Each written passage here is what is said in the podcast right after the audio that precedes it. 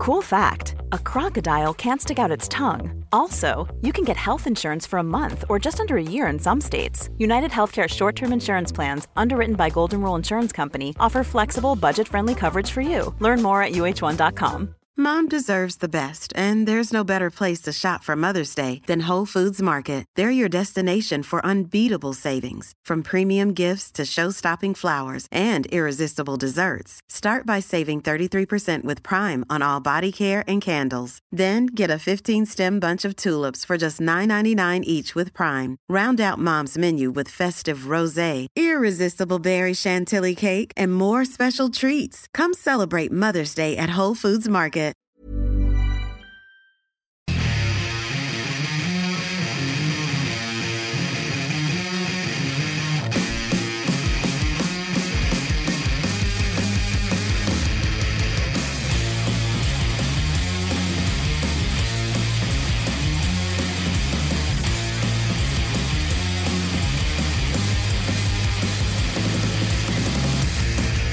Evening, welcome to Fight Night on Talk Sport. This is part one of a two part banger for you. Coming up in the early hours of the morning, we are going to be bringing you live commentary of UFC 239. Five fights from the main card, all coming your way. So make sure you got your radio on if you're a big mixed martial arts fan. The first part, though, of the show for the next couple of hours. Uh, is going to be dedicated to the world of boxing. We've got guest after guest after guest after guest lined up.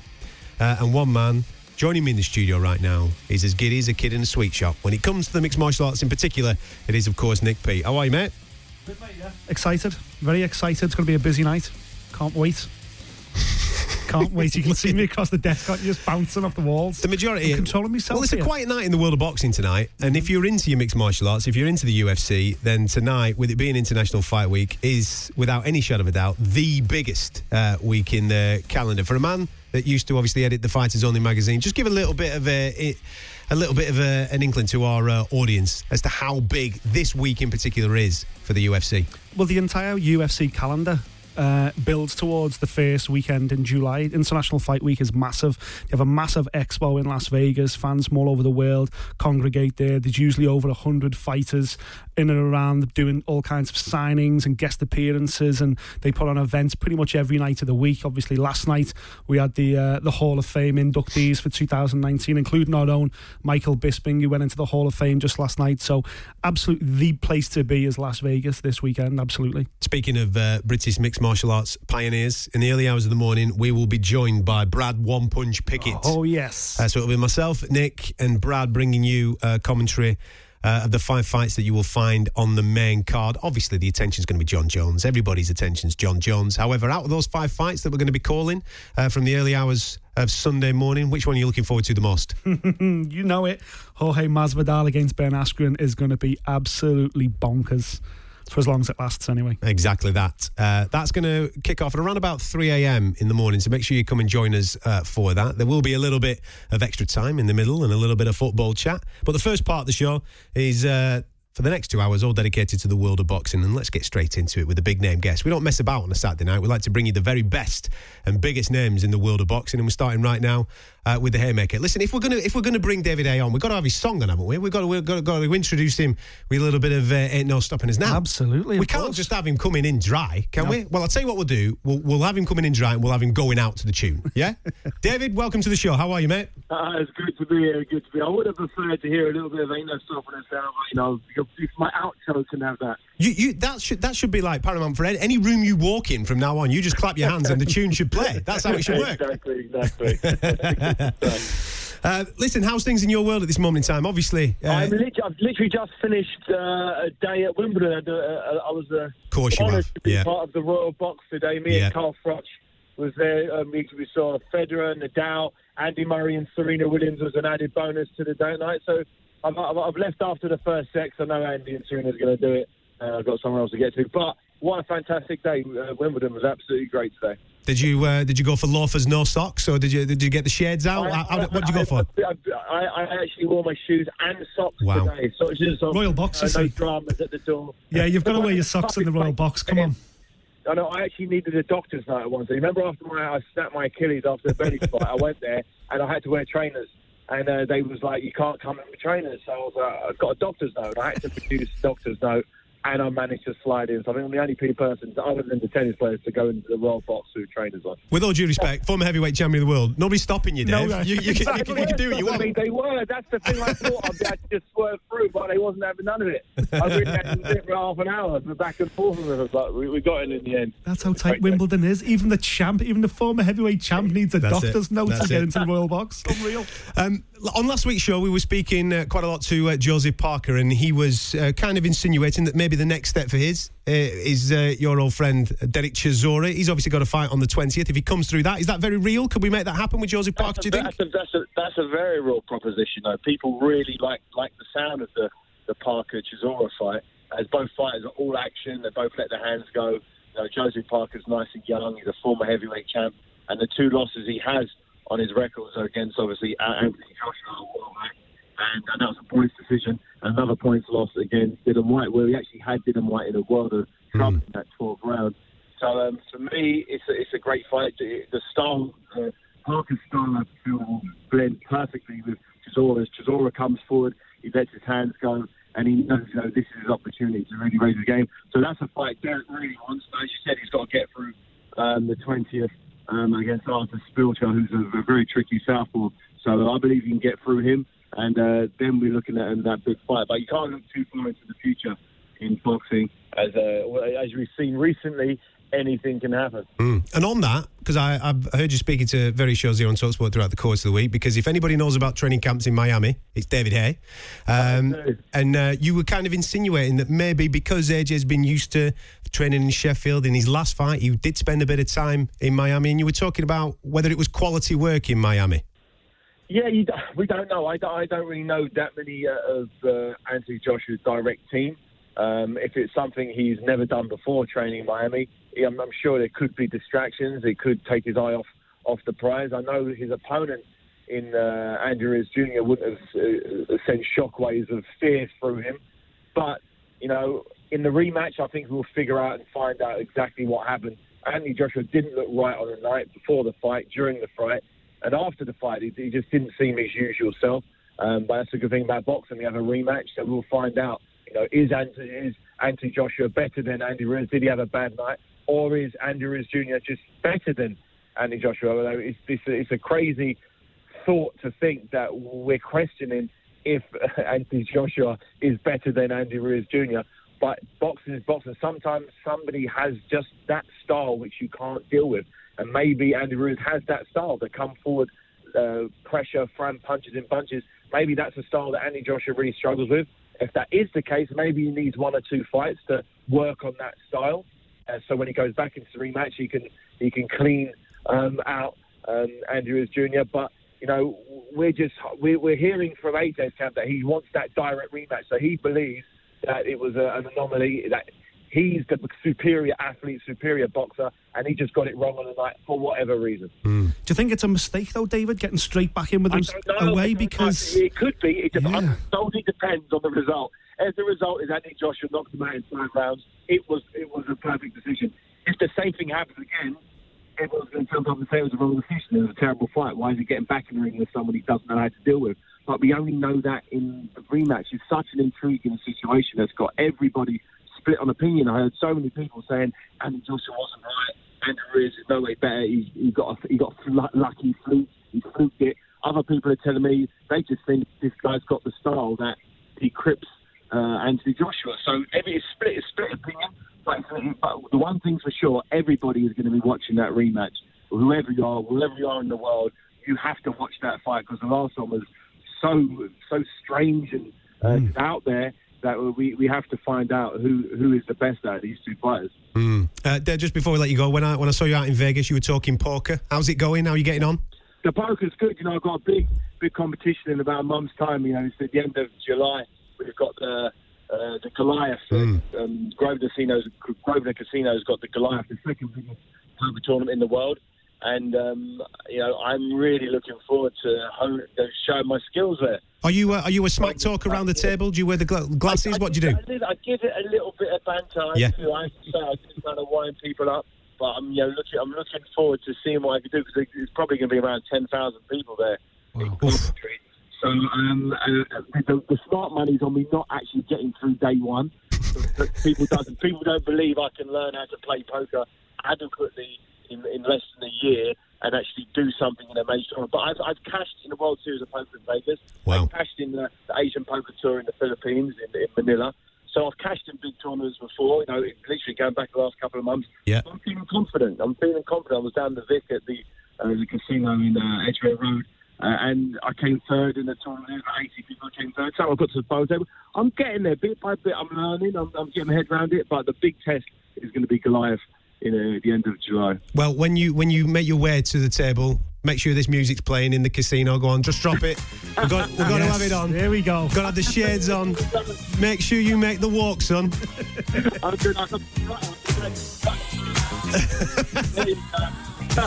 Listen, have a good night, David. Thank you very much for joining us. Top man, superb. Uh, former heavyweight champion, former unified cruiserweight champion of the world, David Haye, joining us there from Wimbledon. He looks like he's had a good day and he's playing poker now.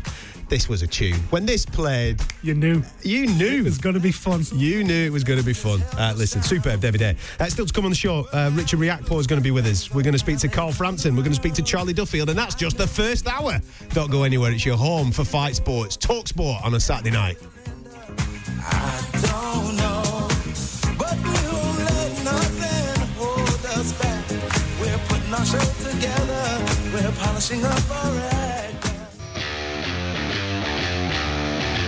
And now for the champion in the blue corner, wearing white shorts, trimmed with red, from London, England, Richard Riakporhe. And there is the power that we spoke of. Didn't take long, did it? And Riakporhe marches forwards in this impressive cruiserweight division. and the right hand. That's it, that's it's enough. gonna finish That's here enough. and now. He boxed well, he boxed solidly, and then he found the power. And it's nine on the spin for Riakporhe. Now, the guests keep on coming. David Haye's done. Let's move on to our next guy. You're going to see him in action uh, on July the 20th on the undercard of Dillian Whyte and Oscar Rivas at the O2 Arena. A man managed by Dillian Whyte. He's been training with him as well up in uh, Loughborough. It's great to see him here in the Talksport studios. Richard Riakporhe, welcome, my friend. Welcome, thank you, thank you for having me. Thank Look at this. Now, Nick believes that he's the best looking on the show. It's not Oh, happening not tonight, anymore. son. not happening tonight. Gonna give you a run for your money. I was just going to say as well, I'm so glad David Haye didn't come in the studio and then Richard's just walking. It's game over. That's it. Um, how does your week then work out? Because obviously you're a London boy. Loughborough's the training camp, the, the, the science capital of the world when it comes to sport. What is it? Just there during the week and then back for the weekends? yeah, so pretty much um, there from Monday to Friday, and then back back in London for the weekend, just to re- relax and unwind. Then back at it again. That's just been the routine for a good four weeks, four or five weeks now. How long have you been doing that for camps? Because I know that you're obviously managed by Dillian. You work with Dillian a lot. You're working out the Miguel's gym as well. I know Dillian's been doing it for time. How long have you been doing it going up there? So I've done it for three camps in total, Okay. and Dillian's been up there for ten camps. Yeah, yeah, yeah. Uh.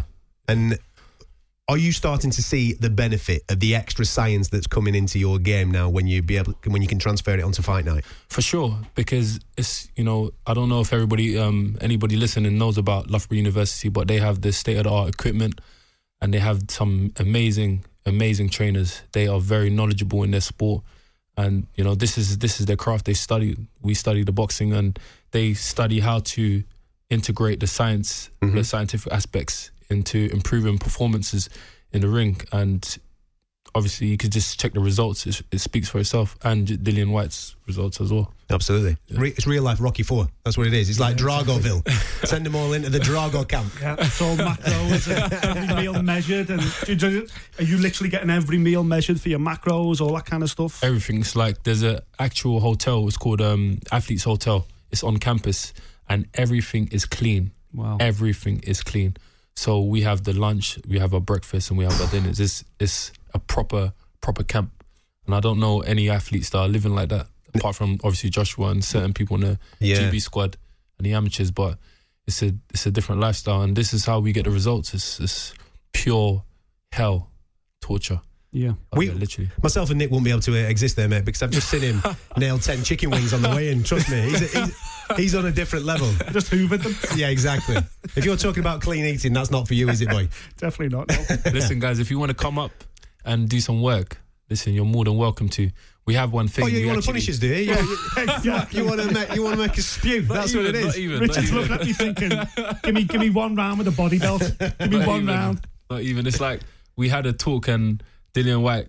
He, he concluded that all the journalists that come up to Loughborough University Yeah. has to do one round of training, whether it's rowing on the machines, whether it's a sprint, sprinter session, or something. But um, yeah, I think it'll be good. I think Why, why are you saying that with a smile on your face? What, what are you up to? I'm I'm up to nothing. Yeah, yeah, yeah. nothing. Um, I want to give our audience a little bit of um, a background on you. We'll get to that in a moment or two, but I just want to jump quickly ahead to your fight, right? Uh, Okay. Which is happening on uh, uh, July the 20th. We've seen you. We saw him up in Manchester, didn't we, against Sam Hyde, do Oh, your thing. unreal. Fantastic performance Thank that particular night. Thank you. This one against uh, Billam-Smith, this is a proper fight. This is Yeah. a this is a real tasty fight. In fact, a lot of people, um, when your fight was announced, were saying on the card it could be the fight of the night. Could be potentially. Um, Chris Billam-Smith, he's also nine and zero, so we have mirroring um, records, and he's hungry. It seems like he's hungry. He's under a good trainer in Barry McGuigan, Shane McGuigan. They know what they're doing, so we cannot. That will be foolish of us to overlook um, Chris Billam-Smith, but we're prepared, prepared, and we prepared um, diligently for him. What's it like being training alongside Dillian with the road that he's been on and all the things that he's doing at this moment in time? Patience is probably the biggest thing that you're learning from him at this Yeah. moment with the way that he's being mugged around Absolutely. with various uh, sanctioning bodies, but also the way that he's managed to turn his career around a little bit from the edge of defeat to where he's at right now. I mean, he's a totally different fighter. You must take inspiration from that little path that he's been going on himself. Of course, of course. It's if I didn't, there would there would be something wrong. It's like he lost um, that fight against AJ. He came back. He won fight after fight after fight after fight, and it just shows what type of material this guy's cut. Um, this cloth he's cut from. He's um, sh- very strong mentally. That's one thing. That's one of the first things I noticed about Dillian. You can see with his application. It's an incessant application to striving for success Mm. and wanting to better himself in every way possible. And it just rubs off. He sh- he gave me opportunity. He showed me the ropes of the business, and he said, "Listen, everything is for the taking, Richard. All you need to do is dedicate yourself, do what I do. Everything is in your hands, pretty much." I've, I've spoken to Dillian at great length about his own career and a little bit about obviously his involvement with you. And from just picking between the lines of him speaking, I think he sees a little bit of himself in you, especially with the upbringing that he's had, with the troubles that he's had, you know, in and around South London when he came over here and what have you. And you've been in those environments. I mean, you got yourself in a little bit of bother years and years ago, and, and nearly you might not even be on the planet because of the troubles that you're getting yourself Yeah, of course, um, I don't know if um, the listeners know my background, but um, at age 15, I was stabbed, uh, nearly died. Um, I was involved in street culture to to the deepest deepest kind of parts, and I managed to find a way out. I went to study at um, college um, to get um, to get into university. I went. I ended up um, going to Kingston University, graduating with a degree in marketing, communications, and advertising. After that, I decided to go pro because my passion was always to be a boxer, and I wanted to follow it through. I wanted to see how well I would do, and I was blessed with um, amazing power. So I, I knew I always had a chance. But if I dedicate myself, maybe I could, you know, do some really great things in boxing. And we've been on the journey ever since. And Wait, that's since 2015. That marketing degree as well, that you, that gives you a leg up on most fighters because you understand what how important it is to build you as a brand as well. You understand the strength of social media, the strength of doing media engagements, and what it can do for your career. That's so important in this day and age. Oh, it's so so important. Everything has changed. You know the um, the big the big marketing um, platforms was obviously radio, television, and it's it's changed now with the social media. The social media has overtaken most of these platforms. So Mhm. it's all about kind of just seeing what's what's new and integrating everything else with it because a bit of each could could benefit. There's obviously there's listeners on the radio. There's people that watch television, and there's people all on social media. So if you're using the as well, then you're marketing yourself to another degree, mm-hmm. more than world champions. Can you believe that? Mm. There's boxers that have more followers, more more recognition than people that have achieved way more, and probably more than they will ever achieve in their whole career. And it's and it's it's kind of depressing sometimes when I see it because I would ask a, a, a random person like, "Do you don't you know who this guy is? Like this guy's like three time world champion. Yep. You don't know him, but you know somebody. You know this this boxer or this boxer who hasn't even won uh, a European title or a British title. Well, listen, Yeah, uh, you know, a lot of people in the sport at the moment may well be chuckling at Tommy Fury inside Love Island. But I tell you now, when that guy gets out, he will headline a show at the I'm Manchester you. Arena or, or at the O2 because Absolutely. the exposure he's getting. Absolutely, he's got. Have you seen his followers on um, yeah, Instagram? it's just gone unreal. It's gone crazy, hasn't it? It's unbelievable. It's unbelievable. I was thinking of going in Love Island myself. There we go. There See? he See? Here he is. I'll set him up, son. You knock him down, Richard.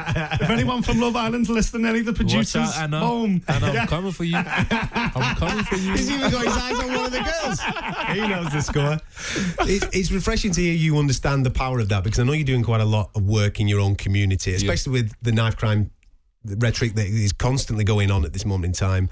You've personally been on the receiving end of that, Of course. and I know that it's important of you to give back to your community because you, you you speak a lot to the youth that are walking the streets that you used to walk. Yeah, it's like obviously my passion is to box, but one of my passions is to motivate, inspire, and to add value to to the world in any way I can. Obviously, depending on how much time and energy I got to do do so, of course, um, juggling um, my career in boxing. But I always I love to go to schools and talk to youth and just to give them some advice because me growing up, I didn't get the adv- advice that I needed. That's why I ended up um, getting into boxing so late. I had my first amateur fight when I was 19. That's really, really late compared to you know most of these other fighters in boxing since they were kids. Um, I just feel like if somebody was that I had a figure to look up to and t- to speak into my life, I probably wouldn't have walked down the wrong path. So I just feel like I've taken it on myself, like to um, inspire and motivate all the students anybody around the world, pretty much that will just lend an ear. And um, obviously, some of them can't relate to me, but because of the story, it's so intriguing and interesting, and it's like I always grab their attention um, for some reason. And if I can change one person's life with a few words, then that's that means more to me than anything else. You know? Rightfully so, man. It's, Yeah, yeah. it's massive Seriously. because we see government officials, and I mean, look at the state of our government at the moment in time. It's absolutely crackers, you know. And if you're a young person looking for a little bit of hope to get out of whatever you're into, you're looking at the TV and you're thinking, "What is this, man? There's Just nothing watch, for me." just watch uh, Question Time. Crazy. You'll be left gobsmacked. man. It's Absolutely. ridiculous. So it's like important that- game show. athletes, sports stars, pop stars, um, as crazy as it sounds, guys on Love Island, whatever, if they've been through something, sharing those stories, helping kids find that hope, find that rhetoric of being able, They're the role something's models. possible. Well, they're the role models. The, the people you've just listed are role models to kids from South London or Yeah. South Manchester or South Liverpool. You know, knife crime's not just a London thing. You know, I'm an ambassador for a knife crime campaign that's in my city in Liverpool as well. It's the same problems there, and the local politicians. They're not from this. They're not from those areas. They don't understand what the, how those areas are suffering and why young people are turning to knife crime. They don't understand it, and they think the way to tackle it is by putting people in jail for longer sentences for carrying knives. That's No, not it's it. not going to work. It's not going to work. ridiculous. I, I had done an interview um, just a few days ago, and I came up with a few points. One of them was they need to. You first of all, Talksport is doing a great thing, bringing someone like me with my type of background as well on this, so they can see that I've changed my life. I've came from that type of background, but I managed to change my life and doing good things now. They need to promote more people that have had that type of background and push them on these platforms. And that's when these kids can look at them and say, "Oh my gosh, look at look at look what Rich is doing." Yeah, he's And from my he's the- from my street. He yeah, came yeah. from where I came from, and they can see see obviously these people as um as uh, references, and then that that could lead to change. I understand about um obviously the GD um GDP cuts and stuff with the deficits, but listen, they need to pump some more money into the youth clubs. Absolutely. it's so it's so important. I got myself into a lot of trouble because of boredom. I didn't have nothing to do. Seriously, nothing to do. Come out on chill on the block. What's what's what's popping, guys? Going to a party, nothing else to do. If there was youth clubs, it's like there's more a bit more direction, if you know what I mean. Of course. What are you, what are you doing today? How come you're not at a youth club? Youth club. There's some events that we can go to. There's some talks we can go to. Just kind of just keep people occupied. Keep these kids occupied and off the streets, and that will prevent a lot of people from getting stabbed. And we listen. We could do this for about an hour, and we Yeah. probably will at some point, mate. But I know that your time's precious. Saturday evening, you know what I mean. You probably got a Yeah. party to go to. You, you, Yeah, you know yeah. what I mean. I want to watch the UFC. Stay up late. Yes, now we're talking. Now we're talking. You know? Who- who's, your, pick- who's your pick for that, by the way? Jones uh, against Santos in that fight. You picking? You picking Jones, Jones? Jones. Of course, he's going with the Jones. goat. Of course Of he's course he is. I, can't, I don't. I don't see him losing ever. He's just, He's on it now, isn't he? He's, He's, on, it. man. He's on it. What about uh, Nunes and Holly Holm in the uh, in the co-main? Oh, Nunes, man. Sorry. She's a beast, isn't she? yeah, yeah, Absolutely she's, a, she's a sensational. monster. Absolute I don't know, you know. I think we're going to get a shock No, tonight, we honestly. ain't, we ain't I getting think any we're going to get a tonight. shock somewhere. We're not getting any shocks. Listen, Richard, pleasure, mate. Looking forward to seeing you back in action on uh, Thank you, July thank you, 20th. yeah. Make sure you're checking him out. Uh, stick with us. This is Fight Night on Talksport. Carl Frampton's on the show in a moment or two. Don't go anywhere. Uh, this is uh, the first part of your Fight Night special tonight. Uh, we are dedicating the first two hours of the show to the world of boxing. And at 10 o'clock, we'll have a little bit of a break because, you know, we've got to eat pizza and stuff, haven't we? And get ourselves ready for Jon Jones versus uh, Thiago Santos, which is going to be brought to you live from 3 o'clock in the morning. I'm just going to go and shadow boxing in mirror for like two or three hours just to get myself excited. I can't wait. Why? I can't wait. You, you because I, I can't. You, you, I can't commentate, relax. you're commentating on the fight. You're not fighting relax. anybody. It will feel like I'm in the fight. You wait and see. Uh, we're going to be bringing you the whole main card from three in the morning till the early hours. Uh, so therefore, if you are up at that time and want some free coverage, you are more than welcome to come and join us uh, here on Talk Sports. But as I said, first part of the show is dedicated to the world of boxing and a man that has announced a fight this week, one of our favourites. He's actually entered into our world of broadcasting now, and he? he's taking our he's taking our gigs. Is the boy, and he's actually better than us at it. It is, of course, Carl Frampton. How are you, mate? You well? How you doing, lads? Very well indeed. How are you, mate? I'm not too bad. Not too bad. I can see what you're doing, getting yourself up for a little media career once you've finished all this uh, boxing stuff. I know what you're doing. It's just kind of. I've just kind of slipped in there. I'm, uh, I'm doing- getting away with it. I think. Mate, doing very well as well. Listen, let's get to the serious stuff uh, because you are still fighting. August 10th, date announced. Uh, it is uh, Philadelphia uh, that you're uh, going over to the States, and this is obviously part of the ESPN deal that you've recently signed. You must be delighted that you're uh, back in the ring after, what is it now, nine months uh, since the last escapades last Christmas? Yeah, of course. I, I was, to be honest, I was busting to kind of get back into camp, and it was a strange one because initially after the Warrington fight, in my head, I was a retired fighter for about two weeks. I hadn't made any official announcements, announcements, but I, I wanted to retire. I thought that was me done, and then started to think about things, and suddenly this fight from, uh, or sorry, this deal came from Top Rank, and I just kind of thought like, I, I just don't want to be going out on that performance. You know, the Warrington performance. It wasn't me. It wasn't a good performance for me. I've had a, I've had a, an amazing career, but I didn't want to, I didn't want to end on a fight like that. So this just came along and the perfect opportunity. I needed a break though, so I had a long break out. Uh, I chilled out with my family for a while and, and took a bit of a break from the ring, and I'm and I'm back now. Um, and ready ready to go again. For me, um, I know that, listen, boxing's a, a, weird old game and boxing fans can sometimes be a little bit weird. So when they see Carl Frampton fighting Emmanuel Dominguez, they go, hang on a minute, Carl Frampton, smash him to bits. That's an easy, there's a walkover fight. But for me, for where you want to go to with the hopefully the Oscar Valdez fight after this, I think it's the perfect opponent for you to reintroduce yourself to an American audience to set yourself up that one final tilt at a world title at the end of the year, hopefully. Look, he's a, he's a young, hungry fighter, and people, can, you know, Jordan Gill has beaten him, so people will look at that and think that, well, Carl Frampton fighting. I hate calling myself Carl Frampton or whatever. but You've changed. You've changed.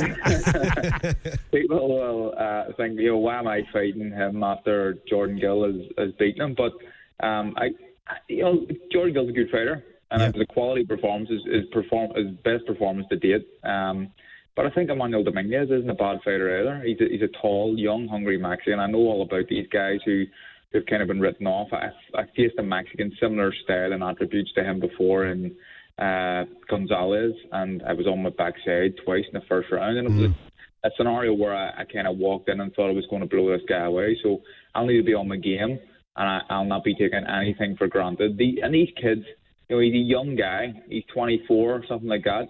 His whole world opens up if he beats me Yeah. all of a sudden. So he he'd be putting everything on the line. He'd be training hard and, and, and trying his best to get the win. When you uh, you had that time off, Carl, were, were the family hundred percent behind you, or you know, were were your family starting to say, "Come on, you know, we, we don't want to see you get hurt or anything like that"? You know, have those conversations been tough, or are they are they just pushing you? It, it, it's been very tough, and and, and, and I, I spoke to my wife Christine about it a lot, and and even my kids. I, have, a, I have two two kids, one's four, one's eight.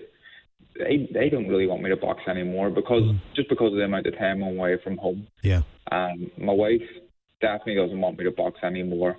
Um, again, because I'm away from home and I miss out on a lot, and because of of how hard a game it is, and she's seen she's seen that you know she was up close to the Josh Warrington fight, and and it was unbearable for her really to watch. She didn't really watch most of the fight, even though she was sitting at ringside. So um, they'd rather I didn't do it, but I think they understand why I'm I'm having one one last blast on it, and I promised them that it's not going to be for much longer. And I, I kind of, you know, it's it's it is a short career boxing, but I, I'm doing it for reasons that I, I I want us to live as comfortably as possible after boxing. All of us. I want my kids to be proud of me, uh, and I want them to talk about me fondly in, in 20 years' time. And I think if I if I can win another world title. I think I think I've still got that in me, and I can do it. I think they're going to speak like that even if you don't win another world title, mate. You know what I mean? But it's re- it's it's awesome to hear you still have that ambition, still have that drive, still have that. Listen, man, I've got something inside me here, and I really could. You've already made history to make ridiculous history to go and get that other that other world title would be would, would be something else. And I'll tell you something. What a fight! If you if get you come through this and you set up the Oscar Valdez fight, that is Is that the root call? Is it Val? Is it all all roads lead to Valdez after after Yeah, I- Dominguez? I think so. I've, I've almost, you know, I've, I've almost been as good as promised the Valdez fight. I I think he says he's going to hang around as a featherweight um, uh, to, to fight me at the end of the year. So um, both of us are, are now with top rank as well. So the, the fight makes sense. But again, you know, I want. I, I'm only thinking about Dom- Dominguez here, and, and people. You know, you, you you brought up Oscar Valdez there. Obviously, he's been talked about a lot, but I'll answer the question because you you have asked it. But that's obviously the, the easiest the easiest uh, world title fight that can be made for me. But it's a difficult fight, but one that it will get me. It gets me excited. You know what I mean? And and that could be that could be it. Imagine going out on a on a fight like that. You know what I mean? Uh, right at the top. See you later. Drop the mic moment. Um, No, hang on. Drop the mic, Mark. You're picking the mic back up. That's what you're doing because we know what you're doing after this boxing stuff. yeah, well, I know. True. How many of uh, the fans have been on to you about? Um, well, obviously you've done New York for them. Thank you very much for that. You've taken them to Vegas. Thank you very much for that. Now they get to run up the Rocky steps. Brilliant, eh? Yeah, I think there's a, there's a few going. Obviously, it's it's kind of it was only recently announced, so people have summer holidays and stuff. I'm not expecting numbers at done New York and, and Vegas, but we'll, we'll bring a decent crowd and, and there's a there's a large um, Irish community in, in Philadelphia. I think the third largest in, in any of the American cities after Boston and New York. So we we get a good good number there. I just I'm just imagining drunken Belfast Irishman, Northern Irishman, whatever you want to call them, trying to do the Rocky steps and taking a few pit stops on the way Yeah, up. I think they will, mate. I think they will. Um, listen, has um, has life changed now that you're a doctor? Uh, not really. Uh, I can I can send your passport photos if you need. For those that don't know, that's, for those that don't, that's genuine, by the way. I, if It you're is. looking at any passport photos, then I, I can send them for you. Have you been Have you been hanging around the passport office, Carl? Just, you know, anyone need them signing? I'm waiting on the first one. I can't wait for it actually. listen, you're gonna have to tell the story because there'll be people thinking, "What are you blooming going on about?" You got an honorary doctorate, haven't you? an honorary doctor from Queen's University in, in Belfast, which was it was a bit surreal to be honest. It was it was a proud moment for me, and you know you're, you're there with people who are getting legitimate doctorates and legitimate degrees, and you're kind of standing there in a, a hat and gown and um, feeling more than slightly out of place. But everyone was very nice to me, and it's you know what it's it's a, it's always nice to be honoured, but for me it's especially nice to be honoured honoured at home. Yeah. So when obviously um, in a few years from now, and I don't know, you might be on holiday or something like that, and the wife might go off to the bar and she starts a conversation with someone. Oh, what does your husband do? He's a He's doctor. a doctor. that's that's where you're at now, mate. That's where you're at. Well, well, you could, yeah. yeah. you know what? And it wouldn't be far wrong. So you, you, you get away with that. Dr. Carl, thank you very much for joining us on the show, mate. Yeah, enjoy your camp, Carl. Enjoy man. it. Top Can't man. wait. Superb stuff. Uh, the doctor. He's going to have to change that now, isn't gonna he? He can't be the name. jackal anymore. No, definitely not. the Dr. Carl Frampton uh, on the show there, preparing for his fight against Emmanuel uh, Dominguez on August the 10th. I listen. I hope that he is back to what we expect from Carl Frampton. Yeah. He's flashy. He's brilliant. He does the business. Takes care of Dominguez nice and quickly. Because at the end of the year, if we can set up that Valdez fight, I know he's focused on one guy, but for us as fans, if he can set up that Valdez fight, Oh, yes. that's an absolute blockbuster. And you know, he's, he's in a happy place. You know, being around Carl, you could hear it in his voice then, around him for the camp, for the Josh Warrington, being with Jamie Moore, being in Manchester. I know he's away from his family, but the gym work they're doing, Carl Frampton's enjoying being a prize fighter again. And I think that's why it's so hard for him to walk away. He knows he's got more left in him. He knows he can still do it on the bigger stage. And he can do it. No, he can. Um, Charlie Duffield's going to be on the show very, very shortly. Uh, we're also at some point going to be hearing uh, from Gareth A. Davis uh, ahead of UFC 239 and one of our, well, I say one of our, he's always been one of my favourites, but now that he's declared himself a Liverpool fan, uh, he's Nick's most favourite lightweight. Yeah. Can, Now- we get, can we get You'll Never Walk Alone ready Well, well, for when Richard Commey comes on? Richard Commey's going to be on the show. Uh, Nick, he's no longer a Lomachenko or a Teofimo Lopez fan. You see, that's how fickle he is. You put a Liverpool shirt on, he's in. He's mine. Simple as that. Stick around. Uh, Charlie Duffield's coming next on Fight Night. If you're looking for plump lips that last, you need to know about Juvederm lip fillers. With Juvederm Volbella XC and Juvederm Ultra XC, your lip look, whether it's subtle or bold, can last up to one full year with optimal treatment and no additional maintenance. Find a licensed specialist and see if it's right for you at juvederm.com today. That's J U V E D E R M.com. Add fullness to lips in adults over 21 with Juvederm Volbella XC or Juvederm Ultra XC. Do not use if you have severe allergies or a history of severe allergic reactions, or if you're allergic to lidocaine or the proteins used in Juvederm. Tell your doctor if you have a history of scarring or taking medicines that decrease the body's immune response or that can prolong bleeding. Common side effects include injection site redness, swelling, pain, tenderness, firmness, lumps, bumps, bruising, discoloration, or itching. As with all fillers, there's a rare risk of unintentional injection into a blood vessel, which can cause vision abnormalities, blindness, stroke, temporary scabs, or scarring. For full important safety information, visit juvederm.com. You should celebrate yourself every day, but some days you should celebrate with jewelry. Whether you want to commemorate an unforgettable moment or just bring some added sparkle to your collection, Blue Nile can offer you expert guidance and a wide assortment of jewelry of the highest quality at the best price. Go to BlueNile.com today and experience the ease and convenience of shopping Blue Nile, the original online jeweler since 1999. That's BlueNile.com. BlueNile.com. Hey there, it's Michelle Norris. I'm host of a podcast called Your Mama's Kitchen. When I travel, I'm usually looking for a way to find a taste of home when I'm not at home. And one of the things I love to do when I am at home is entertain. And Airbnb allows me to do that. When I was in California recently, I rented a house that had a great kitchen. And when we were sitting around the table, we we're all thinking, we're in someone else's house. Someone could be in all of our homes as well. If you have a home, but you're not always at home, you have an Airbnb. Your home might be worth more than you think. Find out how much at airbnb.com/slash host.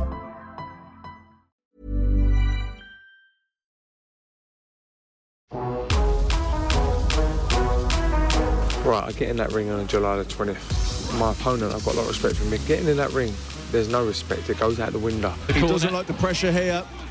Duffield all over me. Good left hook. I want to destroy whoever's in front of me. It's like you're taking food from my baby's mouth. Good left hand there from Duffield, followed by right to the body. He's trying to cover up here, Hyde. Charlie seems to be putting the pressure on quite well. Therefore, the winner from Rainham, Essex, Charlie Duffield. Uh, you listen to Fight Night with myself, Adam Catterall, and Nick Peet. Don't forget, coming up in the early hours of the morning, we're going to be bringing you live commentary of UFC 239. It's Jones versus Santos, Nunes versus Holm, and a host of other fights as well. Should be a cracking night. Uh, Brad Pickett's going to be joining us in the studio as well for that. The first part of the show, though, is all dedicated to the world of boxing. Uh, now, I apologise for what's about to happen because Nick does get a little bit excited when someone's taking the traditional route in the world of boxing. And our next guest most certainly is doing that. Charlie Duffield, welcome to the show. How are you, mate? I'm very well, thanks. Thanks for having me. You're more than welcome. Um, Nick, go on. Tell him how much you love someone taking the traditional route from going, in Charlie's case, southern area. Love it. right. Love it. Carry on. I've seen more central area, Midlands area, and southern area title fights in my time than, than maybe most boxing journalists put it that way. Do you know why? Because that's where it begins. If you're not the best fighter in your town, how can you be the best fighter in the country, best fighter in the Commonwealth, best fighter in Europe? Yeah. To even fantasize with being best fighter in the world, you've got to win your regional title first. Very important, and I completely 100% res- respect Charlie's move here. Do you not agree, Charlie? Hundred percent, I agree. Um, I think some of the best fights come from the southern area, the, the English and stuff like that. You get some crackers. So yeah, I agree with you hundred percent. So it's all about being cock of the street first. It definitely is. uh, Dan Azeez is the man that is uh, standing across from you, obviously.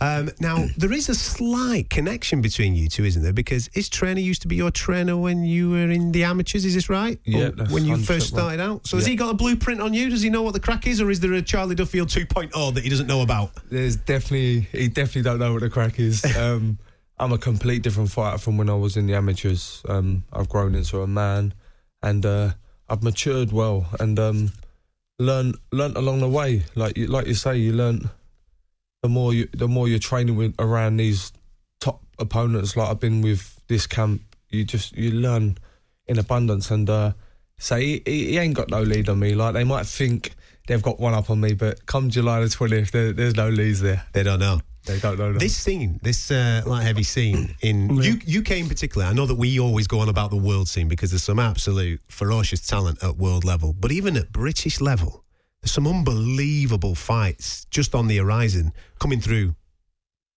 local area fights. If you can come through that on a British level, there's some absolute crackers out there. Definitely, I feel um, not just saying it because I'm light heavyweight. I feel like light heavyweight is one of the best out there at the minute. It's thriving with, like you say, abundance of good talent, and uh, yeah, there's loads and loads of good fights in Britain to be made, let alone like the world. Hmm. We, we just had Richard in there. Now, Richard was in a similar position um, because just a few fights ago. Then he gets the fight with Sam Hyde, good TV exposure, puts in an absolutely blinding performance, and now he's red hot in that cruiserweight division. And I think you've got exactly the same opportunity in front of you here. I think both you guys have got getting great exposure on this O2 card. I think a big win against Dan Azeez. The, the whole country's going to know who you are then. All the doors, all doors open. Yeah, definitely. This is this is like you say. This is the pick of the bunch. You go and beat a good opponent in Dan Azeez because he's very good. Like I've got a, I've not got a bad word to say about him. I get on well with him. It's a weird one. He's an Arsenal fan, though, isn't Like, he? Isn't he an Arsenal, and you're fan, and you're yeah, a West, Ham boy? yeah, so but the football. Do you know what it is? All my cousins they say, "Oh, I don't like Tottenham. I don't like." I'm not one of them football fans that. I'm just. I love West Ham. That's Mm. it. But I, I've got nothing bad to say about Tottenham or Arsenal stuff. The football side don't really bother me. Whatever he is, he is. But um, yeah, he's a nice boy. But like, it's business at the end of the day. And uh, come July the twentieth, we're gonna be both taking chunks out of each other. So it's gonna be it's gonna be exciting, definitely. Listen, you don't pay attention to that football stuff, but trust me, when you're making them ring walks, mate, and the fans are in the crowd, and they'll, they'll let you know that there's a little bit of rivalry in there, no question about it. One hundred percent. Yeah, yeah, yeah. I agree with that. I've no doubt the social media has already started between your friends that are obviously going to come and watch you that particular night. You know what I mean? Giving it the big one with a football uh, crack. Yeah, do you know what? There's a few people that said this um, recently, saying because obviously I'm a massive West Ham. I got a season ticket and stuff like that, and um, I've always boxed for West Ham as a kid, so I've been West Ham from from through through and through, and uh, not many West Ham fans have have got behind me. Like people think that I sell a lot of tickets. Like I've probably done 400 tickets, but that's family and friends. So if I can get the West Ham behind me as well, I should be hitting like eight, nine. Where are you, West Ham fans? What's cra- they're all bothered about Arnautovic at the moment. That's what it is. They're all they're all paying attention to Arnautovic, what he's getting up to. That once he's true. once he's cleared off, you know what I mean, and that's off. They'll they'll want to see one of their own, obviously having a little bit of a scrap. You know what I mean? Well, we, let's hope so. I'll, we'll have a word with Kevin Mitchell. That's what it is. Get Kevin Mitchell, get his bunch. He, he can Yeah, come in and watch it. you all you That's what it is. Um, we always like for uh, new up and coming uh, younger fighters. We like to give a little bit of uh, a background and a little bit of a chat um, to our audience, just to just so they can buy into narratives and things like that. And I recently, just flicking through YouTube, I saw the interview that you uh, were giving to the lovely fellas up at Boxing Social during your during your training camp, and you were talking about some really hard stuff, which will affect quite a lot of our listeners. Mental health is a big thing that we speak about on Talksport at this moment in time, and I know that you've been you've gone through and are still going through in some incredible tough times, born through obviously personal tragedy. But talk to me about dealing with mental health and obviously training to fight at the same time. Do, do they work together, or is it is it a constant battle? It is, I, I find um, I find the more you train and the more boxing is saved saved me in a way because I find you, you're having a bad time no matter what you're going through in life and, and suffering, and you go and do a bit of training and you feel good. Oh, no, it's like a weight's lifted off your shoulder.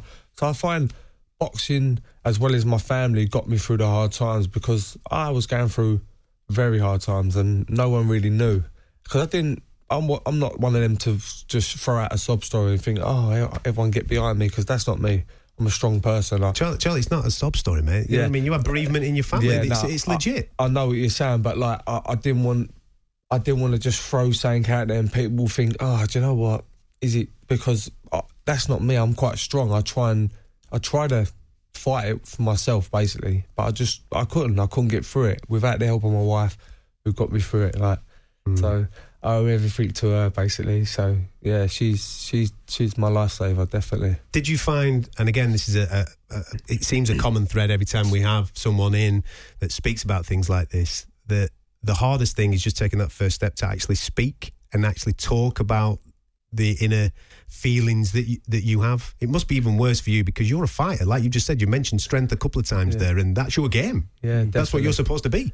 Yeah, like I say, I think it's more harder for the boxing side of it as well because we, we want to be that macho man, strong. Oh, look at like when when I actually come out and mentioned what I was going through the story and that, people was like, "Nah, I don't believe this," because they see Charlie Duffield is a strong man. You look at him, this, this, this. He's a good And- actor, is what he is. yeah, yeah. But uh, that, yeah, but that's where it was. Maybe it was. Maybe I should get into acting. Maybe along the line we, we go. But um, yeah, so they didn't. They would struggle to believe the story. They must have thought, "Wow, like really?" Big- But no one actually really knows until you open up. And the first person I opened up to was my little brother and my wife. And it, it was like I was a little ten-year-old boy crying for for I saying. Oh, it was horrible. It was it was the worst thing I've ever done in my life. for for people listening, and I, I don't want to push you on this because there'll be people like I know how radio works. They'll be screaming at radio, going, "What's the story? What's the story?" If you, if you wouldn't mind, just to give a little bit of a of, of a synopsis as to what did happen to you, and Yeah, basically, I was I was struggling from a gambling addiction from a young age. I think I, felt, I think I was about sixteen, and uh, it started just I was messing about with my mates, a little five, a little tenner. I was earning good money at work and stuff like that, but I was just I was just having a play about, and then it got worse and worse, and it just took me down the wrong path, and I literally went from up here to right down, like down here, and it was mad. It just got hold of me. And I thought, like I said, I was a strong person. I thought, how has something got hold of me that much that I can't control it? And it and it just took me down the wrong path. And as well as me struggling that and thinking, I'm never going to get out of this. The only way I, I feel I can get out of this if I end my life. And that's what I thought. Then I thought, do you know what? Nah, I'm stronger in this. And, and, and it was it's like in your head, you're debating with yourself. You're you're arguing with yourself. It was it was mad. I can't explain it. And then obviously I had my little my little girl who's two and a half now, and uh, I've been clean to. She was about three months old when I finally called it a day, and I've been clean ever since. So I've. Um, but even when I had my little girl, I was thinking bad things to to, to do, for, and and I've got my little princess there who I adore. she's my world. Do you know what I mean? Strong wife and stuff like that. A strong family, like a really good big family that always there to support me and stuff. But it was just so hard. And then obviously, I was hiding all that from everyone, and I was and I was helping my brother. My older brother was like uh, Dean was four years older than me, who was suffering from a drinking drugs uh, addiction through a relationship. Split up with his missus after 13 years, just went right down the pan, and uh, we was trying to get him help with um, like mental health and stuff to go rehab, and they kept promising him, and then just kept letting him down. And the, the times I found myself, I was down the hospital, weeks in, weeks out, battling with the mental health side of it, saying, "Look, is someone going to help him?" Because he's done a few things now. He's took loads of tablets. He's he's trying to. I don't know. In my head, I was trying to believe that it was a cry for help, but now realizing he's took his life, it wasn't a cry for help. He wanted help, but he wasn't getting it. So I was trying to help him as well as battle my with my own demons. So it was like I- I was in like a lose lose situation. Normally they say a win win situation. I was in a mm. lose lose situation. I just didn't know whether I was coming or going, but I've got through it. So it's positive now, and all I Yeah. think is the positive side of it. So that's that's the that's the mindset I've got now. It's just a confident mindset, no matter what I do. So How, mu- how much do you use his memory to drive you to the levels that you want to get to? Yeah, massively because I remember doing a charity fight a few years ago with my little brother, my my other brother, and uh, he he was there, and he I, I think he done a tweet or a message on Facebook saying my two brothers doing a charity. I think we raised like ten thousand for my little cousin who had cerebral palsy. Saying, "Oh, fighting each other. This is amazing. Charlie's going to go far. He just needs to stick with his boxing. And he can he can go all the way and stuff like that." So he believed in me like as an older brother looking down on his younger brother, he believed in me. So it gives me that drive. And now, I ain't gonna lie. When I lost, when I lo- first lost him, I used to cry myself asleep. It was like I, ju- I could, didn't know what to do. I didn't know whether I was coming or going. But now, I just think positive and all the good times I had with him, and it makes me smile. And I'm like, I'm this different person. Like, and I'm I'm glad I got through them hard times because now I'm just so positive and I've got a family and I had all that before, but now it's just the bonds. It's, it's unconditional. Like it's amazing. Do you know what I mean? It's, it's amazing. It, it's amazing. Thank you so much for, for sharing your story, Charlie. But I think it's so important that fighters like yourself, like Tyson Fury, like Ricky Hatton on his Instagram this week, Ricky Hatton has posted a video of himself jogging through Manchester and he said, This morning I didn't want to live. I didn't want to be in this world. I didn't want to get out of bed, but I forced myself to come on this jog. And he said, Now I feel great. I'm out. I'm out in the sunshine. It's a fantastic day. If you're having, you know, and Ricky Hatton given and Tyson Fury given and you coming on today and giving like you've just done then, people listening, that is so inspirational because it's hard to relate to to people, to doctors in rooms and everything else, but to role models like athletes, especially when you're working class, like most fight fans are.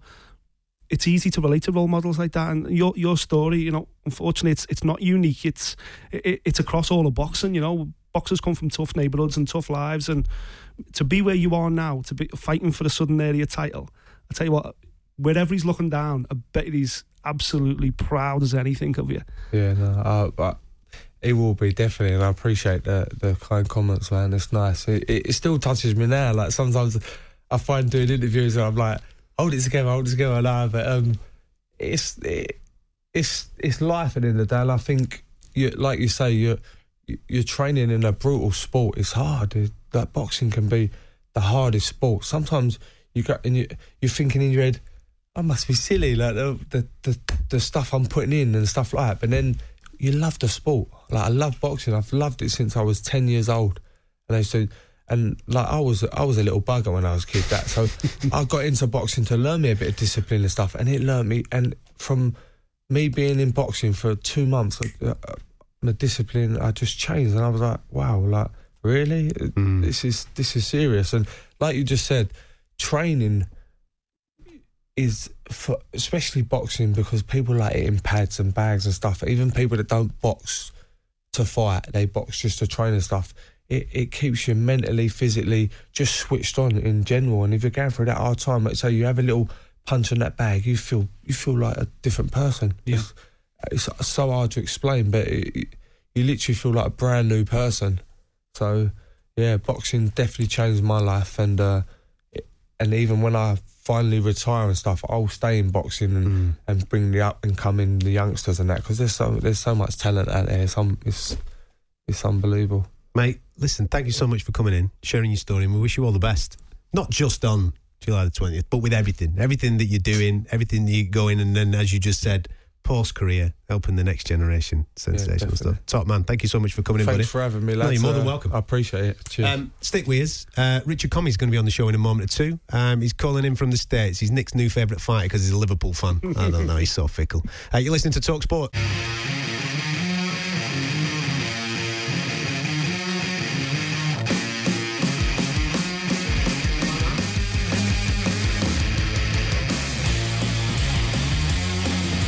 You're listening to Fight Night on Talksport. I'm Adam Catterall. Nick Peet alongside me for this Saturday night extravaganza. We have got two shows lined up for you. We're halfway through the first, so if you miss any part of this, it will be available on the podcast. Please subscribe on iTunes. You're looking for Fight Night.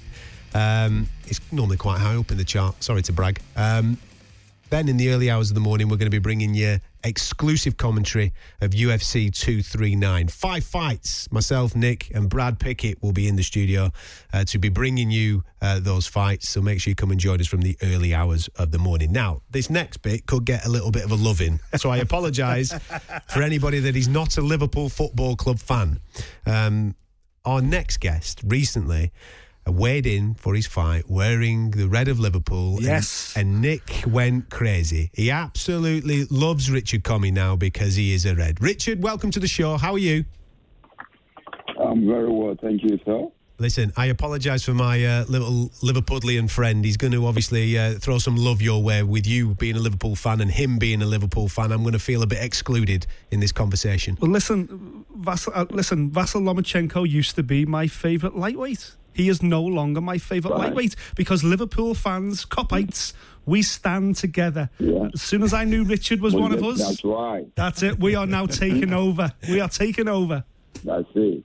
That's right. You never walk alone. you know, it's in my heart. It's in my blood. Even though I might not be uh, from uh, uh, from um uh, Liverpool, but it's in, my heart. It's in my blood, and you know everyone knows I support Liverpool. You know, so it is what it is. Yep. I'm a diehard Liverpool fan. Listen, listen, Richard, wait, let they're tell- even no, no. playing the music for you now. Here we go. What's this Uh, all this is about we've got a now? Neville. Here's you'll never walk alone. This is this is for Richard especially. Is that's his new ring walk? He's got to come out. You've got to come out to this, Richard. Richard, let me tell you, if when Yeah, when Lomachenko fights Luke Campbell in the UK, please come over and you can be my guest. Me and you will go to Anfield. We'll sit on the Kop Oh, with my he season tickets. Here We'll take in a home game. That's there on the table for you, my friend. Well, definitely, and I, I'm looking forward to coming toward that fight as well. So, I mean, my manager will working on it. So, definitely, I pray I'm gonna be there. Brilliant. Look, can you can we talk boxing now, or are you two going to carry on talking about Liverpool? Well, we were going to talk about signings in the summer, about the European Cup, six European Cup win. But go on then, let's talk boxing. Richard, sensational performance. Ray Beltran um, a couple of weeks back, or last Friday, should I say? Um, the power in your hands, mate, is ridiculous. Had him down a couple of times. Did at any point during that fight did you think to yourself that he wasn't going to go anywhere? Because Ray Bel- Beltran, seasoned professional, he was as tough as they come, wasn't he? Right. You know, um, you know, like I always say, Ray Beltran has been around for a very long time. You know, he's an experienced boxer and he's fought some of the best. I mean, boxers out there. So going to this fight, I know, he, I know it's gonna be a tough fight for me. And uh, you know, I trained so hard, and you know, I knew I would. I knew definitely once, you know, once I get settled and then uh, start. Uh, uh, I mean, picking my shots. Definitely, he's gonna feel what Richie Commey is made of. regarding this lightweight division, for me, it is the most exciting division because now your path, if everything works out, your next two fights, win them both, you could be the undisputed lightweight champion of the world. Yeah, most definitely. You know, I thank God for this opportunity, and I pray that you know I take every fight as they come, and you know I don't really want to jump into fighting. Who I mean, choosing people, but you know, as a boxer, you gotta be ready. I want to be one of the great boxers that Ghana has ever produced, and uh, obviously, I mean, one of the best. I mean, one of the best in the world. So it's, it's, this is what is in my head, and I worked so hard for. And you know, you never know what we never know what uh, plans God has got for me, but hey, you know, uh, I mean, I want to be one of the best out there for my country and the world. So I work so hard, and if I ever get the chance to fight, I mean, these guys, man, I'm bringing my whole in the ring, and you got to kill me before you, you win, or you got to kill me before I mean it goes the other way. Because I see that my best is yet to come. If your best is yet to come, everybody else better be frightened.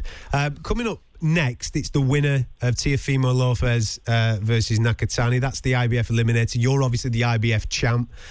Um, regarding the Lopez and Nakatani fight, who do you think comes through that first of all?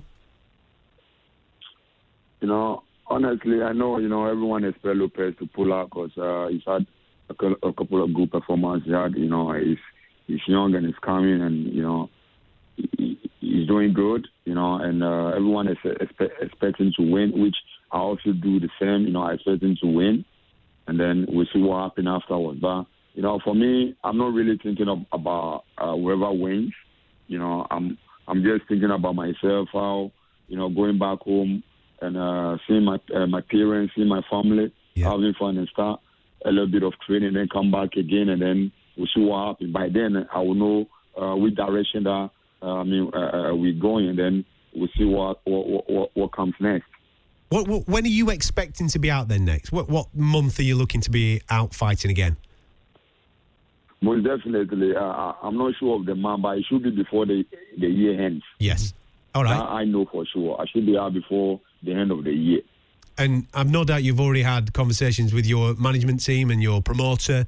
Uh, and what is the, the likely fight for you before the end of the year? Will it be the winner of Lopez versus Nakatani, or do you think you could even get in the mix and maybe go for a quick unification with uh, Lomachenko?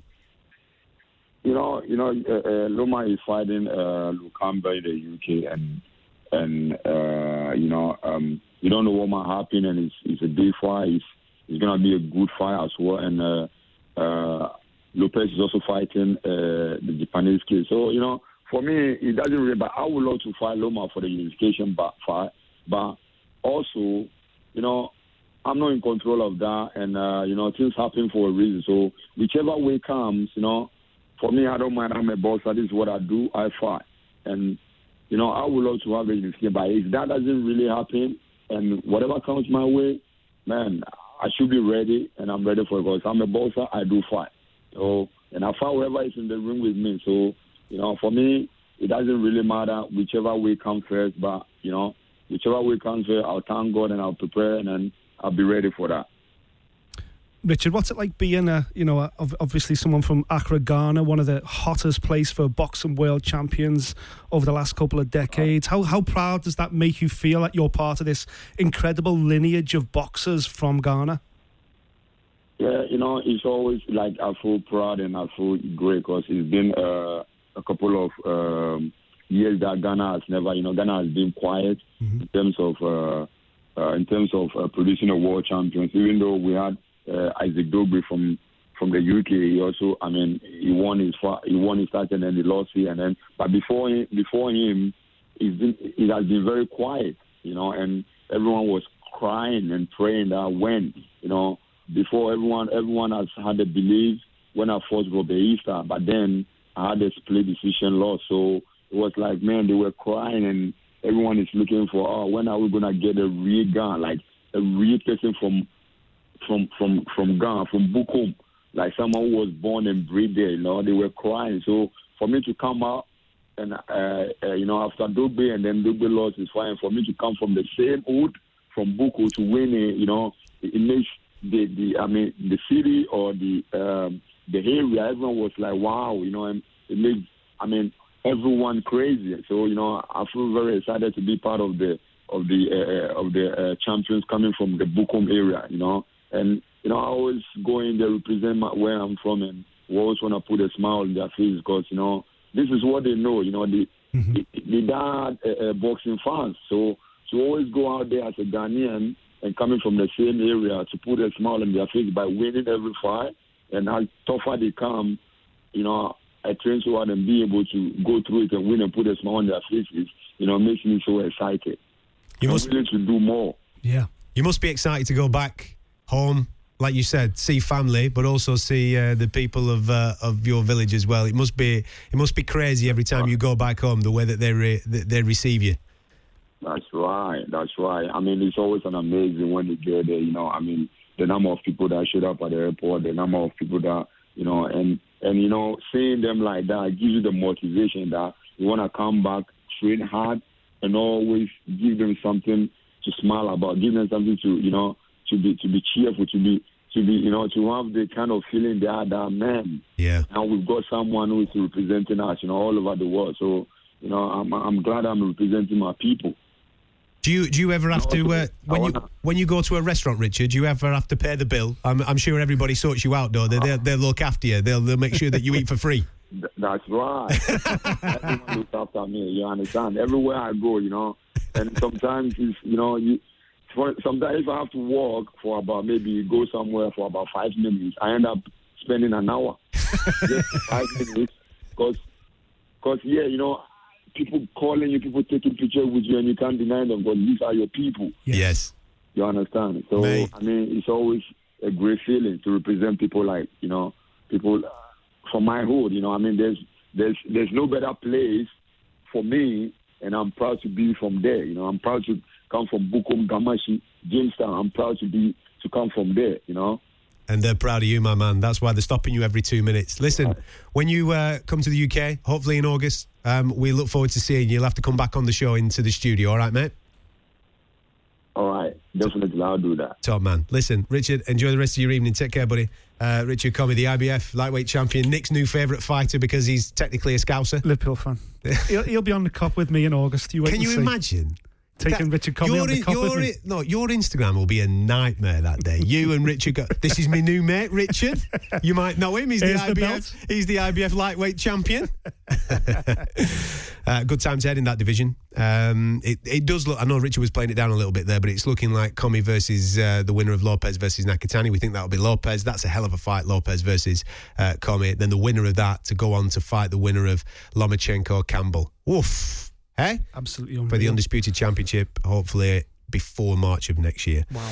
Um, stick with us. We're going to give you a little bit of a preview of UFC 239 because we've got live commentary of that in the early hours of the morning here on Talksport.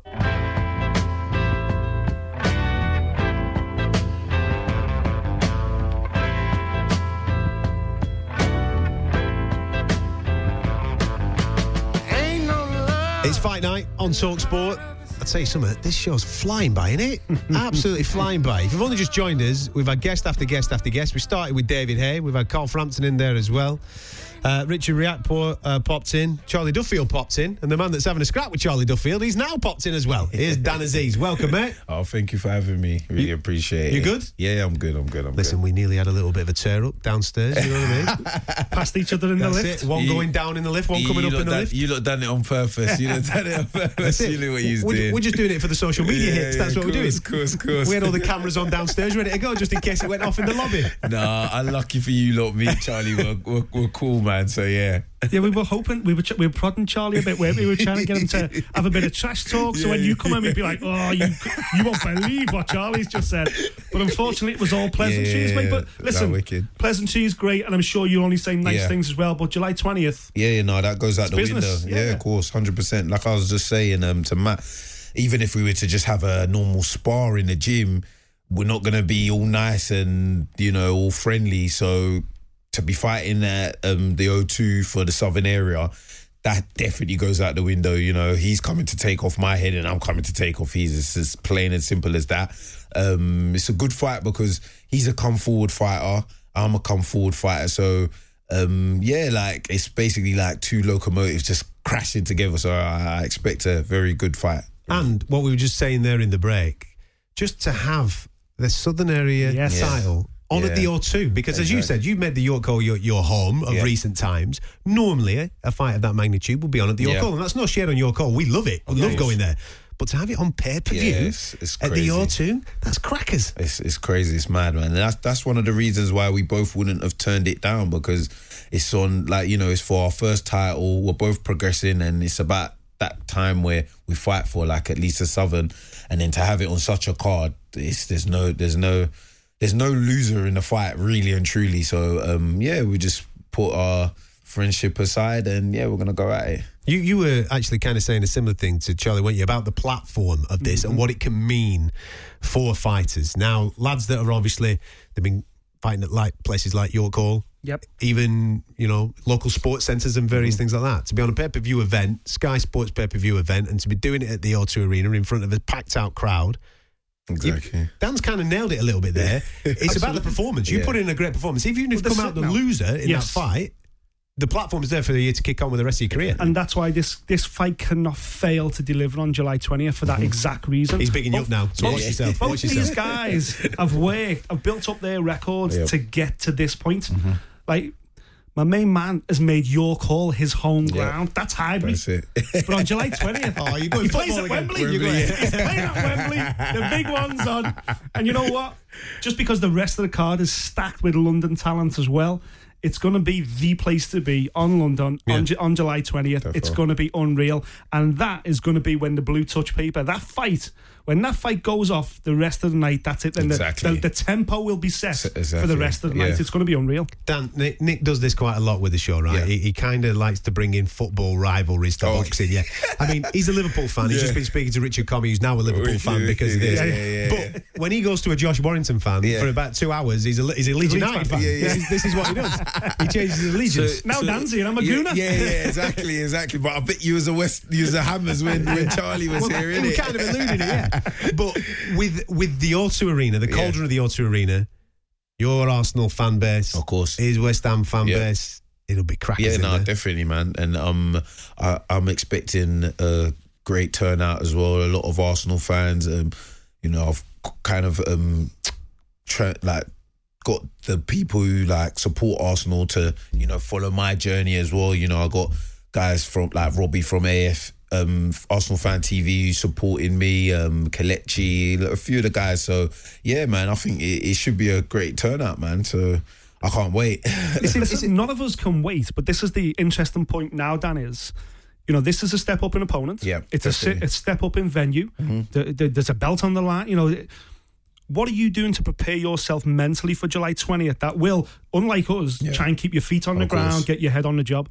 Uh, do you know what? For every fight, because even my last fight, there was like, like I said, there was a lot of people. Like, and um, as you alluded, like I've kind of made it my home. So, but when it comes to fight night, it's like I'm just in a tunnel. Like I don't even really see everybody or hear anybody. It's just like the ring and my opponent. So I just try and see it as you know I've got a job to do, and you know let's get the job done. So I think that kind of like just keeps me you know, focused and level headed, and you know, I don't tr- let the occasion get the best of me. Obviously, I've never fought at the O2. Every time I've gone there, it's lively and it looks good.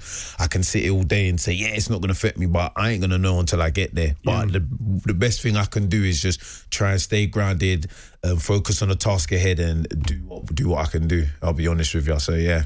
The thing is, regarding the occasion, though, uh, we've spoken to a couple of fighters tonight that came to boxing late. Richard, for example, Richard Riakporhe was speaking to him, and he came to it late at 19 years of age. You've been in the amateur ranks doing your thing, Yeah, winning yeah. titles at all different levels, boxing around the world, mate. You know what I mean? Yeah. So therefore, that kind of is a baseline of Yeah, yeah, of experience for, for for this. It's kind of set you up for this moment, hasn't it? And do you know what's funny? Because every time I used to fight, I used to box for my um my university actually. So they didn't really have like a like any home shows. So anywhere I would go, I was always the away away fighter everywhere. If I went to another country, I'm obviously I'm the away fighter. So I'm always been the away fighter. So like you said, it's kind of built me up to like you know not let anything kind of affect me. Whether he has more fans than me or whether he's the home and I'm the away, doesn't matter. You go wherever there's a ring. You just stay focused, job done, and that's it. So yeah, it has built me up to prepare for a stage like this. Obviously, unblemished at this moment in time in the pro game. Yep. Did you find it the transition easy coming out the amateurs? Flip, Yeah, and yeah, flipping yeah, over. I was more- style was- built for professional ranks. Definitely, hundred percent. Yeah, my trainer. Um, I had my last amateur competition in uh, it was a Haringey tournament, and I was just getting better as the rounds went on. And yeah, um, I think I lost it as a, on a split decision, and he was just like, "Yeah, you're you're you're better off turning off, turning over now because you get better as the rounds go. Whereas in the amateurs, it's more fast paced. You got to start straight away. I'm not really like that. So um, yeah, I think it's definitely been more suited, and the transition's been um, more favourable to me. Yeah. Now, obviously, uh, July 20th. We're going to have to ask you about the top of the bill, Yeah. mate. You know what I mean? Yeah, because yeah, obviously he's been very patient as Dillian regarding uh, uh, the way he's treated know, by exactly, certain sanctioning man. I feel bad for him, man. I feel really bad for him, but he's he's the guy, man. I can't lie. He's just the guy who will just fight anybody, doesn't care. Like you know, he's just you know he could sit there and wait for however long. He's so close to a title shot, but he just takes. 50-50 after 50-50 and he puts on he's not been in a boring fight he's very entertaining do you know what i mean and that's the thing about it. If the, even win, lose or draw, as long as you put on a performance, you know he got stopped by Joshua, but how many fights has he had since then? And everyone still comes out to watch him, and you know he puts on the performance. He puts it all on the line, and that's what um, this sport's about. Entertainment. You know, you can be as good as you, you want if you're not entertaining, and people don't ain't really interested in your boxing skills or it's not about a ball gore. People want to see blood, sweat, tears, you know, people getting knocked down, people getting smashed and that's that's the name of the game. So yeah, then Dillian he's that guy, man. And I really hope he does his thing um, July 20th as well. Even though he's Charlie's stable mate, you know, but he's a nice guy to, you know, put the, the, the our fight on the card as well. So yeah, no, I wish him all the best, man. And as you just rightfully said, nobody would excuse him for taking Yeah. relatively easy fights because he's but he's Of built course. himself up into a position. Yeah. Oscar Rivas is you know no I mean? mug, Yeah, man. yeah. It's a proper fight. Definitely. I, I didn't know much about Oscar Rivas until the fight was announced and I watched him and I said, wow, this guy, like, he's no mug, you know, like, he's got a good amateur pedigree. Great, yeah. He's fit, he throws in punt, it, like, combinations, he looks the part as well. And yeah, I've got to give Dillian all the kudos in the world. He's got balls bigger than my head. Like, do you know what I mean? And I, I just rate him. No, seriously, I, I and I, I can only imagine the kind of training he's going through to because you you got to prepare correctly for these kind of guys. This Rivas, he's hungry as well. This is his opportunity. So um, yeah, man, I rate I rate Dillian, man, hundred percent. I think with with Dillian, unlike so many people who lose to Anthony Joshua, who then end up back on normal TV, it's testament to Dillian Whyte that he's remained a pay per Mm-hmm. view fighter. Even though he lost to AJ, he's remained a pay per view fighter. I think that comes from attitude, doesn't it? As, as Dan was just saying, his attitude Fight towards anybody. fighting. Yeah. He's the, he, we're more frustrated than him. Yeah. We're the ones complaining about the WBC, Exactly. saying, "Come on, the guy's been the one Yeah. contender for over two years. Yeah, yeah, yeah. Give him a title fight." Definitely. And Dillian's just like, you know what? Bring me the next guy. Yeah, yeah, Bring me the next guy. Then bring Oscar Rivas. Do do what you like. And inevitably, I think he's won the whole nation over in the fact that we're we're all champion Dillian Whyte 100%. now. Everybody 100%. wants to see Dillian Whyte get a world title fight. I think most of us want to see Dillian Whyte win the world yeah, title as well. Of course, definitely. Hmm. Listen, pleasure having Oh, you on the show. Thank you guys for having me, man. I really appreciate it. Looking forward to July Yeah, 20th. This is the do. fight that will set the tempo of the night. It, it has to, man. Look, listen, I, um, could, I could just tell, speaking to the pair of you, Yeah. Press conference week's going to be fun with you Yeah, two. yeah, you're going to have a little bit of a crack, aren't you? yeah, of course. Uh, because, like, I'm sure, like he said, you know, there's nothing personal. You know, we just want to entertain, give the fans what they've come to see, and yeah, um, I'm just looking forward to it. So yeah. Look at it. He's got a twinkle in his Yeah, eye. He's yeah. got a few things lined He up. knows something we don't. Yeah, That's he what it does. is. That's it. He's No, got a game no. plan and he knows. He's got or, or- or a ring walk or something like that. Or some flashy shorts or something. Yeah. He's got something going on. You're gonna have to wait and see till All right. July 20th, man.